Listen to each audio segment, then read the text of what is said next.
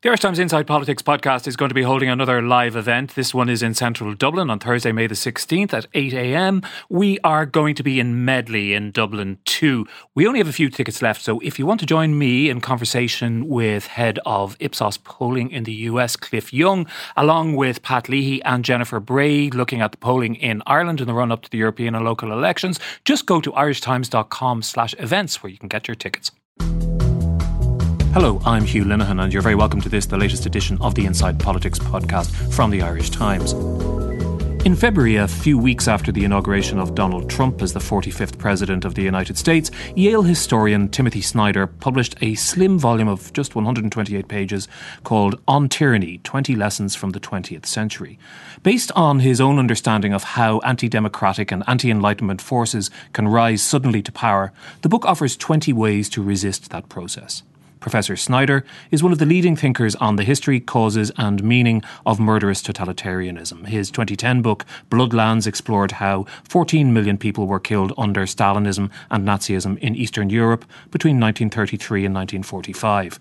In his 2015 work, Black Earth The Holocaust as History and Warning, he warned of the risks of misunderstanding and forgetting the true circumstances which led to the annihilation of millions of Jews. Snyder was in Dublin recently for a talk at UCD's Centre for War Studies in the School of History. He sat down with me beforehand to discuss how he came to write on tyranny, the lessons which we can learn from what happened in the 1930s and 1940s, the links between contemporary political developments in Russia and Ukraine and what's happening right now in the United States, and how best to counter the current political assault on truth and factuality. I was just thinking about the title of, of your most recent large work, you know, Black Earth, the Holocaust as History and Warning, and thinking about that word warning. And in the months that followed the publication of that book, the process began which led to the publication of On Tyranny. Could you tell me about how, what that experience was and what led you to publish On Tyranny? Well, I'll, I'll, talk about the two books, and then I'll talk about I'll talk about me. So the odd thing is that when I was writing Black Earth, I was hastening to finish this interpretive history of the Holocaust because I had this idea that if we understood the past, we would be able to head off certain things that were coming. My argument in Black Earth had to do with ideology, which pretty much everyone agrees with, with ecology, which is a fairly new argument, and with state destruction, which was an entirely new argument and I had this notion that if we if we didn't just commemorate the Holocaust but treat it as an event that had causes, then we would look at the present and see different things. So the the book was already very edgy in 2015 when when it was published, and then as it was published, um, we were facing the war in Syria, and there were refugees and the changes in politics in the European Union, um, and in the, in the conclusion of the book. I, I, worried about a future United States where we might have leadership which ignored climate change and ignored science. I worried about a future in which Russia tried to destroy the European Union. Um, I, I, I, worried about a future in which people would take states less less seriously. And the funny thing is that before anybody had a chance to read that book, the future that future was already hitting us. So. Um, I wrote on tyranny because I'm a historian of the Holocaust and of Soviet terror and of other kinds of, of dark politics and I'd spent you know 20 years becoming that person and I, I, I mentally live in that world. So the it and the you know can it happen here? I, I, assume it can and I was taught by the people to whom it happened. So I know it happens to people like us and then my students in Eastern Europe are experiencing new kinds of authoritarianism. So I, you know, even before it came to the U.S., I took it for granted that these things, these things, things were happening. So I wrote on tyranny to try to condense everything I thought I knew about history in a quick and concise form that Americans could use. The idea being that history doesn't lose you time; history buys you time. Because if you if you if his if history jars you into seeing where you are, then there's some chance that you can act what before it's too late. So that's that's why I wrote on tyranny. That's where on tyranny came from. I, I, read a quote from you in the New York Times. I think at the point of the publication of Black Earth, uh, and you said it's easy for historians to say it's not our job to write the future, uh, and then you say yes, right, but then whose job is it? Do you think that's what most how most historians think about their role? That it's part of their job to write the future. Uh, I, I mean, no, but I also don't care, right? I mean, I care. So uh, I do care about being a good historian and and following scholarly modes and um, you know, and that's why I learned all these languages and why I spent all this time in archives and why I take the arguments of my colleagues so seriously when I write history books. On the other hand, I also think that people can have more than one vac- vocation in life, right? Like um, being a husband and being a father are not the same thing, but they're also not entirely unrelated. Being a historian and trying to make sense of the present um, uh, out seeing historical patterns. They're not the same thing. You know, I understand colleagues who say I want to do one but not the other. I understand that because they're not the same thing. But there is a relationship between them. And then there is, of course, this gaping hole, right? That um, who predicted 2016? I mean, in my world, it was it was it was the Ukrainian protesters and um, and the the the Midwestern from the Midwestern from the American Midwest left wingers, um, the African Americans. It was the people who were on the periphery somehow looking in who saw things and said, "Yes, Trump is going to win." It wasn't the establishment. It wasn't the statistics. It wasn't. It wasn't the political scientists. And I also I have this I have this overwhelming sense that um, we had spent a generation, we in the West. Um, I mean, I realize there were shocks like 2008 here, but um, that we in the West had spent a generation convincing ourselves, and what's worse, the generation to come, that nothing could really change, right? That history was in some, the history was over, um, and I think it's exactly the opposite. You know, I think the more that we have from history, the better the better we are prepared, and that the, the, the possibilities for what can happen are much broader than what that we usually think. So, yeah, I mean, I, I, I, I agree that it's not what historians normally do, but I think with, without history, we're sunk.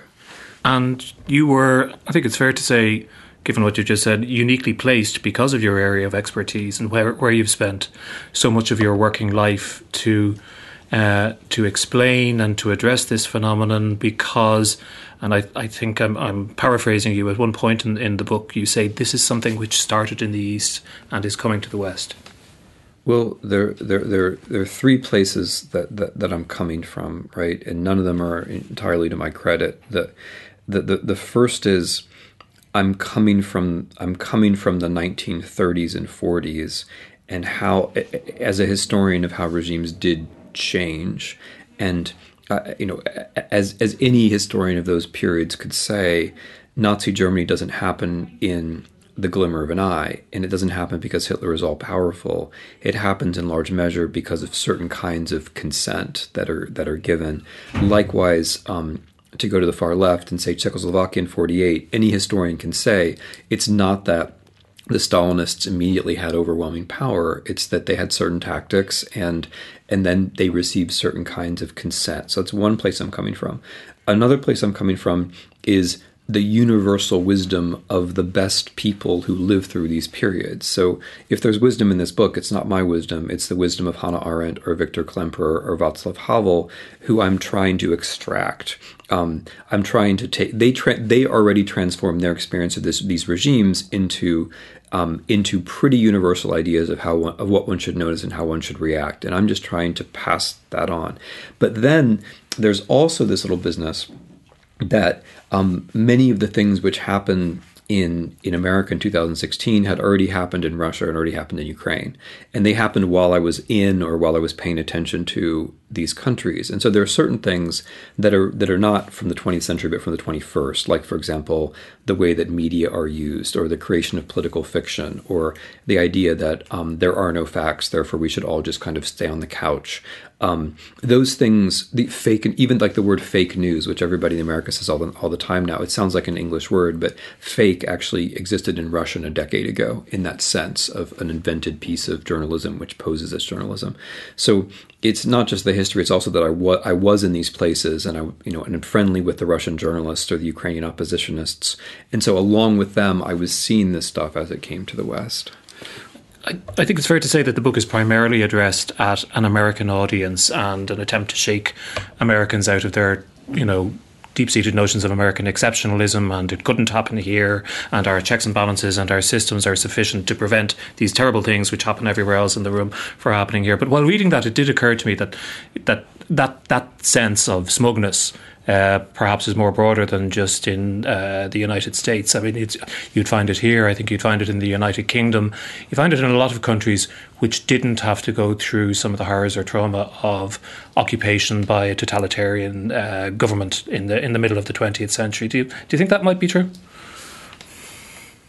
I, I think I think the the world thinks it's true, right? So, I mean, it just as a matter of fact, what happened with the book is that after I wrote it, it then got translated into 40 languages, which I which I was not thinking about at all.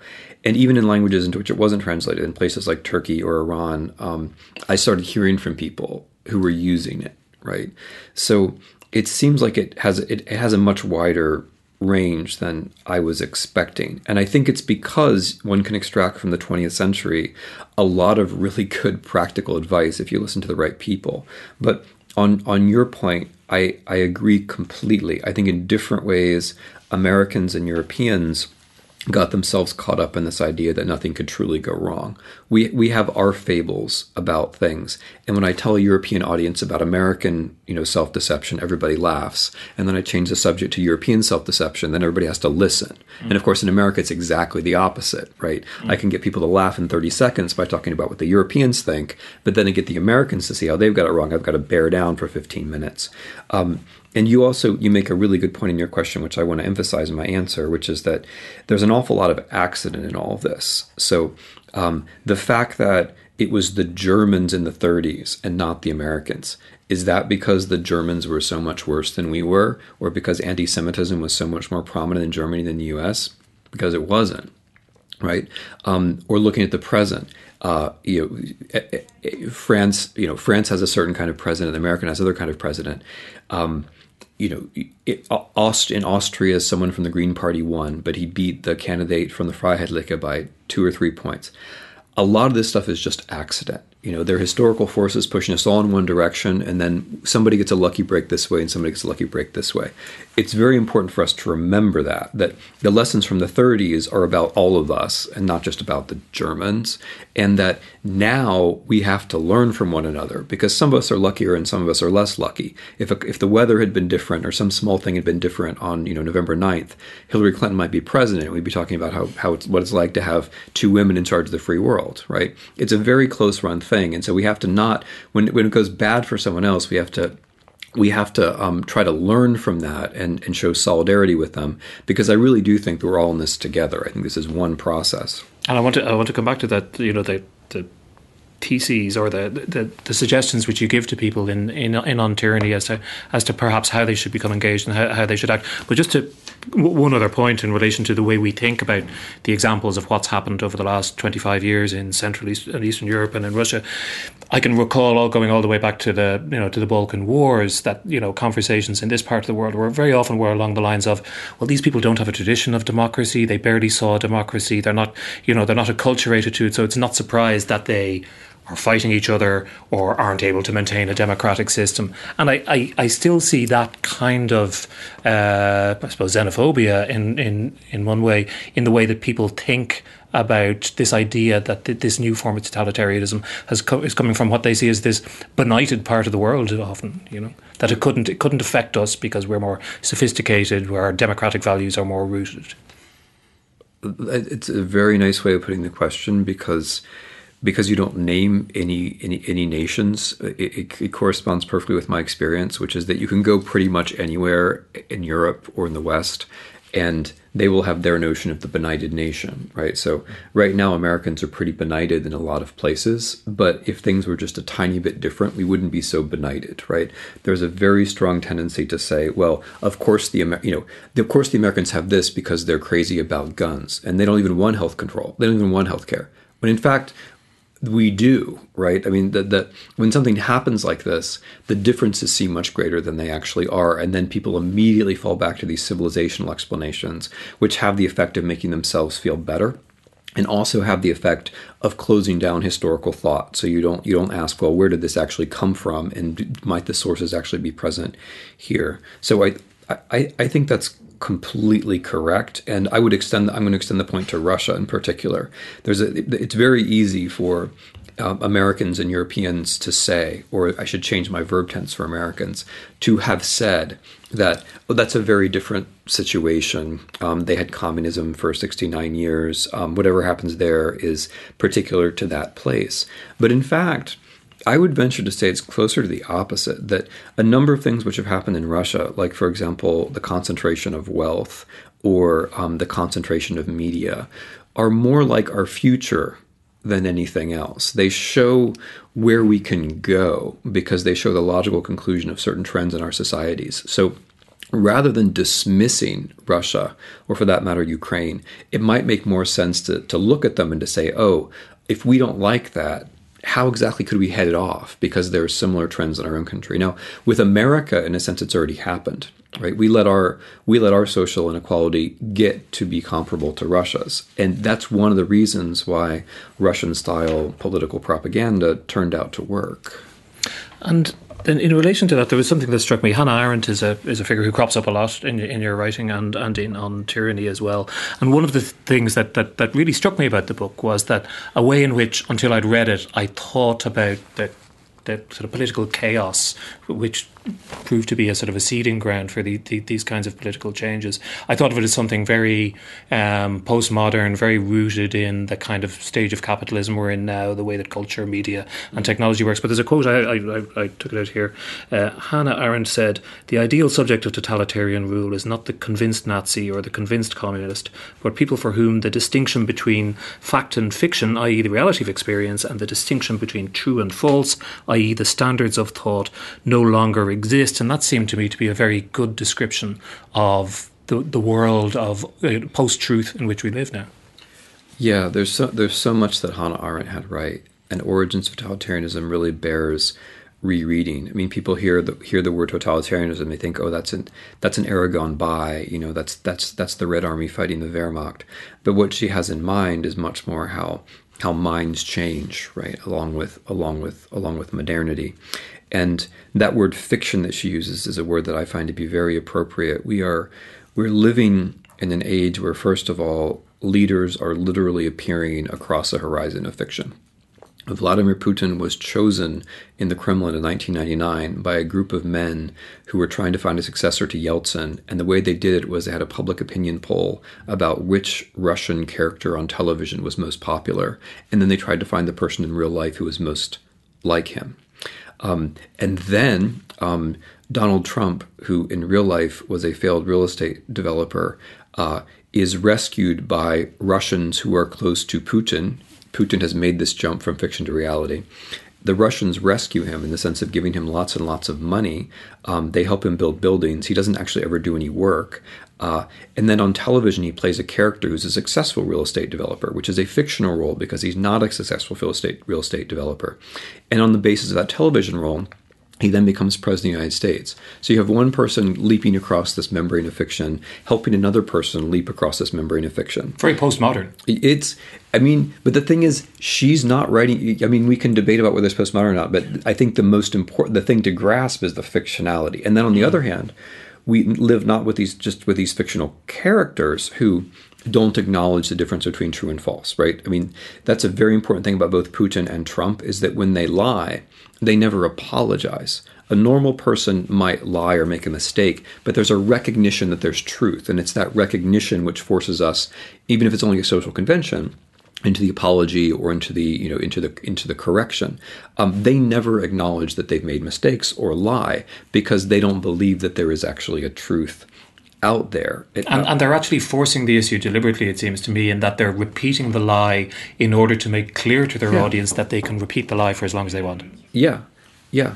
Um, it is not just a habit it's a policy to try to crowd factuality out of the public sphere. You you um, you you you lie, you lie all the time. You call the journalists the liars, and then it's in that confusion that you govern, and you govern by way of confusion because if nobody, if people don't believe that there's truth, they think they're cynical, they think they're sophisticated, but in, in, fact, they're completely impotent. Because without truth or without facts, we can't cooperate. We can't have civil society. We can't have opposition. We can't have resistance. Without trust, we can't have the rule of law. The rule of law depends on trust. Um, then another another aspect of this is that the the fictional people they they have the ability to create fictions which um, take up space, something bigger than lies. So, for example, the idea that Barack Obama was born in Africa. More than half the Republicans in the United States believe this. So it takes up a lot of space. Donald Trump invented that and propagated it. That's what he did. Or um, the idea that when Russia invaded Ukraine, the Ukrainian side crucified a three year old Russian boy. An unforgettable image, completely fictional, um, which still takes up a lot of space in discussions of that war, and which literally led young Russian men. This is the sadness of it. It led Russian men to volunteer for that war and to go and to go kill and die. So these these fictional things take up space and they affect outcomes. I mean, for example, in the U.S. election, when I went door to door um, at the very end, I heard a lot of things um, which were thought up in Russia, but they weren't. But nobody who said them, like for example, that Hillary Clinton is sick. Lot, millions, tens of millions of people thought that Hillary Clinton was sick, but they didn't. They it didn't occur to anyone that they thought this because somebody somewhere else in another country had a bright idea, right? That fiction had entered their life as far as they were concerned. It's it's true, and even a year later, as I'm talking to people about the election, there's still all this stuff floating around, um, this flotsam and jetsam of these inventions, which um, which make it hard to have a conversation. And uh, we're, we're almost 12 months since the election, where Donald Trump is almost 10 months into his apparently never-ending presidency. It feels like it is going to go on forever. Um, I wonder what are people saying to you now? Sometimes I, you know, I, I sleep uneasily about about what Trump may do. It's worth noting that his name, his surname, I don't think it ever appears in the in in the book itself. Um, but do people say to you, actually, it's not as bad as you predicted? This is a clown car of an administration. People talk about it, about it being a mixture of malevolence and incompetence, with the with the emphasis on the latter. Is is there any solace to be taken from the kind of the, the chaos of the White House and the fact that for the most part, not for everything, but for the most part, many of whatever initiatives it has tried to implement have failed. Look, there's a lot of there's a lot in that question, I'm going to answer several parts of it. The first is what do people say? There are a lot of people who think it's much worse than I do. There's a whole there's a whole there's a whole range. So, in general, the drift of what people say about on tyranny was you were right to say that something had gone wrong. Very often, what I hear from people is, when you first wrote those 20 lessons, I thought you were way over the top, but a, but, but a few months in, I realized that you, you were onto something. That's probably the most common reaction. Um, and that's what I was after because I knew, because Americans have two reactions when something bad happens. The first is, it didn't happen. And the second is, it's never happened to anyone else in the history of the world because we're special. And so there, and therefore there's, we have no idea what to do. So I was trying to I was trying to head that off, and I think I did a little bit in that direction. Uh, second second part of the question would be what is what is actually happening, and I think here we have to be very careful to note all of the things which we've come to take for granted, right? So we we take for granted that there's no ethics office anymore in the White House. We we take for granted that we don't have his tax forms and we don't and that he has live business interests around the world which he's pursuing as president of the United States, which is unconstitutional and and, and obviously disgusting. Uh, we, we we we take for granted that um, that we that he keeps trying, although it's true he has mixed success. He keeps trying on the basis of, of race or religion to prevent people from entering the United States. We we take for granted the Office of Domestic Terrorism has been renamed the Office of Islamic Terrorism, even though three quarters of the terrorist attacks in the United States are carried out by right wing American citizens. Um, we take for granted that his family is there, which is just completely in, inappropriate um, we take for granted a number of things. So, you know, it's if the test is if people two years ago had thought it was impossible, there are a lot of things that people thought were impossible which have already happened. And then there is even the way that the good version of what's happening would still, in normal times, be very bad. The good version is something like the FBI is keeping watch on the generals and the generals are keeping watch on Trump that's the good version. Like nobody thinks it's any better than that.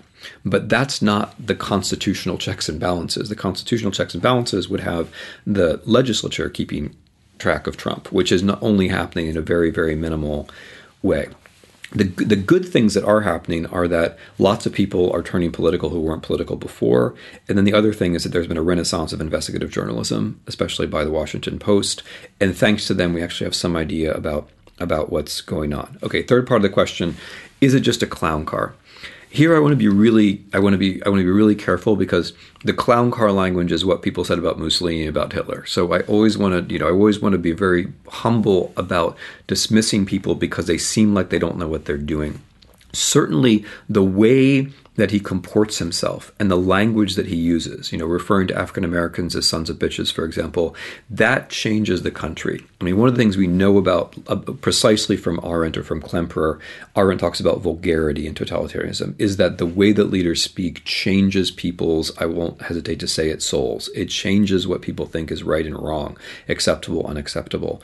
Um, and that, that does damage, I would say, every single day. And you feel it and you see it in the swastikas, you see see it in you see it in in the, the way people look at each other and talk to each other. It, it hurts. It really does hurt the society. Um, and then the the final thing I would say about this is that I think what's I mean I don't think that this is just like the 1930s, but I think it is a governing style, and the governing style is something like you know oligarchical impotence. If you are an oligarch and what you're really all about is just kind of keeping the social pyramid the way that it is. If you're a rich person or if you're Trump, you want to be a rich person. And that's how you're governing. You can't actually do things for your electorate, right? Um, because doing things for your electorate would be to break up would be to break up the oligarchy that you're in fact trying to set up. So what do you do? Well, you you you govern by. It's funny you should say forever. You govern by constant repetitive crisis. You, go- you govern by the repetitive generation of crisis, whether it's North Korea or Iran, or whether it's African Americans, or whether it's blaming Puerto Ricans for the hurricane. You over and over again. You you you push on our own wounds. You push on the wounds of your own country. You you provoke other countries, and you and you do it regularly because that that regular cycle of emotion is what you have you don't have policy you just you just have that and so i mean what can seem like just random incompetence. I mean, incompetence doesn't begin to cover it, right? It's something much more adventurous than incompetence. It's, I think, I think it's actually a new way of doing politics, which is which is dangerous, but I think which deserves at least some kind of label, some kind of category.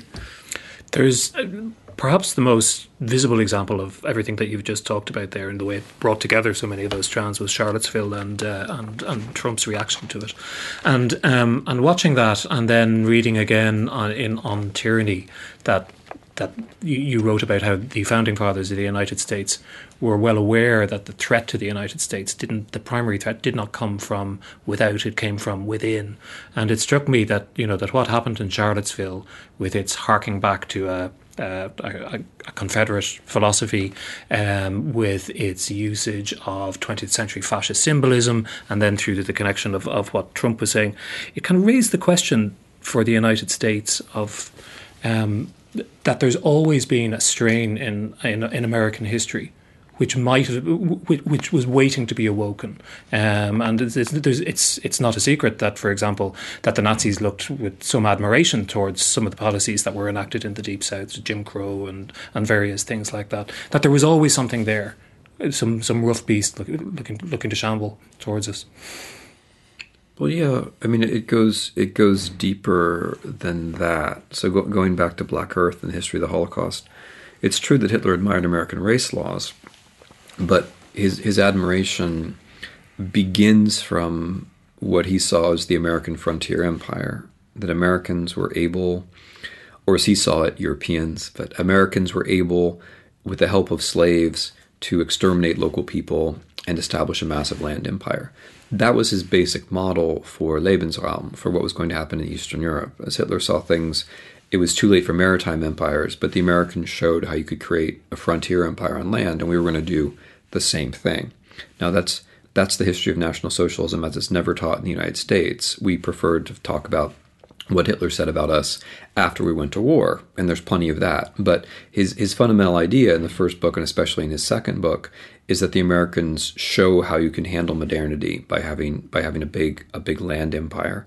Um, and that, but and of course he gets things wrong, and you can point those things out. But of course, but nevertheless, there is the basic point that the way the United States was built involved slavery and involved the extermination of local peoples. And we are not the best in the world at confronting those things. We've done an imperfect job with both. Um, and with the African Americans, it's very much in flux. What Mr. Trump has done is he has he's activated or he's referred to race in ways which would have been previously acceptable, unacceptable, and thereby given comfort to the still relatively small group of, of active white supremacists um, in in the country. Um, what I fear he's also done is that more broadly, um, he's created a situation in which discussions about race provoked by his um, his verbal atrocities substitute for um, discussions about policy, where he, he's he's trying to he's trying to divide his own country the way that an imperial ruler would, right? He's trying to get us um, worked up about worked up about race, get everyone in a defensive position or an offended position, so that nothing else can can, can ever can ever actually happen.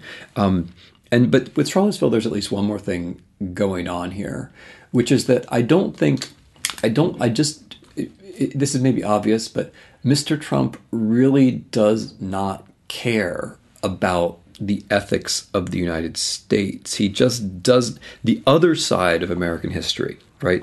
The constitutional side, the rule of the rule of law side, um, the the the the, te- the, Bill of Rights side, um, the Fourteenth, Fifteenth, and Sixteenth Amendment side, the part where the United States is a project to move towards the liberation of people, right? That part, which is also real. He just doesn't care about that part. It just doesn't. It doesn't resonate with him at all. You know, that he could look at Charlottesville and that his reaction would be, well, you know, on the one hand, on the other hand, right? Like there are good guys among the Nazis too, right? That's just you can only say that if if if if if the if the you know enlightened um, liberatory part of the American project means nothing to you, and of course it does mean nothing to him.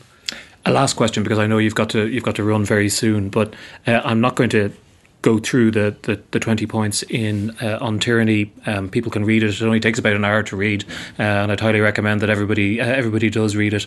But uh, there's there's a recurring theme among some of them, which is about living fully, I, I, put it my way, living fully in the physical world, talking to people, looking them straight in the eye, reading physical books rather than being having your face stuck in a screen all the time, being engaged. Uh, um, and it, it, it seems to me, I'm not sure if you'd agree, that many of the trends in modern life mitigate against that. They make doing those things more difficult, not just in terms of the technology that we live with, but people talk in the United States about the big sort, so that people are more likely to live with like minded people than they were uh, a generation ago. And I think that's something which goes beyond the United States. So, how much of a challenge is it? Um, to live up to your to your twenty points in, in this modern world. I, I, I think I, I, think the question contains its own answer that awareness of the trends that you're talking about can lead to changes in behavior, sometimes very small, which have tremendous effects. So, um, the the choice to march or not, like to put your body with other bodies in places where you haven't been with people you don't know, that's a pretty easy thing to do. Um, it's not that big of a deal to go out on a march. It's a pretty easy thing to do to have the habit of first reading the newspaper and, and then going to the internet that rather than the other way around. You know, thoughtlessly people just go to Facebook or whatever, and then they take whatever's given to them. But you can start with your favorite newspaper and then take whatever article is there to the internet. And if you do that, you're changing the internet for the better, but you're also keeping your mind in good shape. And if you if you if you realize the the um the, the the the the whole character of the problem, as you just put it, you can also think about um, your own body and what you're going to do. I mean, a lot of the things that are on tyranny are, are, are, are forms of political hygiene. Like, don't spend too much time with the screens. Um, spend more time with books. Doesn't seem like political advice, but it actually it actually does certain things to our sense of optimism. It helps us beat back the sense of uh, incessant bad news. It gives us vocabulary for characterizing what's happening to us, so we're not caught in the echo chamber of the day to day. I think you're right that modernity mitigates against that, that's the whole problem. I mean, the whole problem of politics or the whole problem of freedom is always that there are big things out there in the objective world, you know, whether it's feudalism or serfdom or imperialism or whatever it might be, there's always something out there um, which seems like an impersonal force that you have to somehow characterize and then think about how you're going to adjust to. So I think these things are real, but I, I also think our ability to deal with them is, is, is, is, much, is much greater than we think. Timothy Snyder, thanks very much for taking the time to talk to us. It's been my pleasure. Thank you. On Tyranny is published by Bodley Head. That's it for this edition of Inside Politics. Thanks to our producer Declan Conlon for today's show. Before we go, I just wanted to mention that this Saturday's Irish Times is marking the anniversary of last year's presidential election with a special edition of the Weekend Review supplement devoted to Trump's America.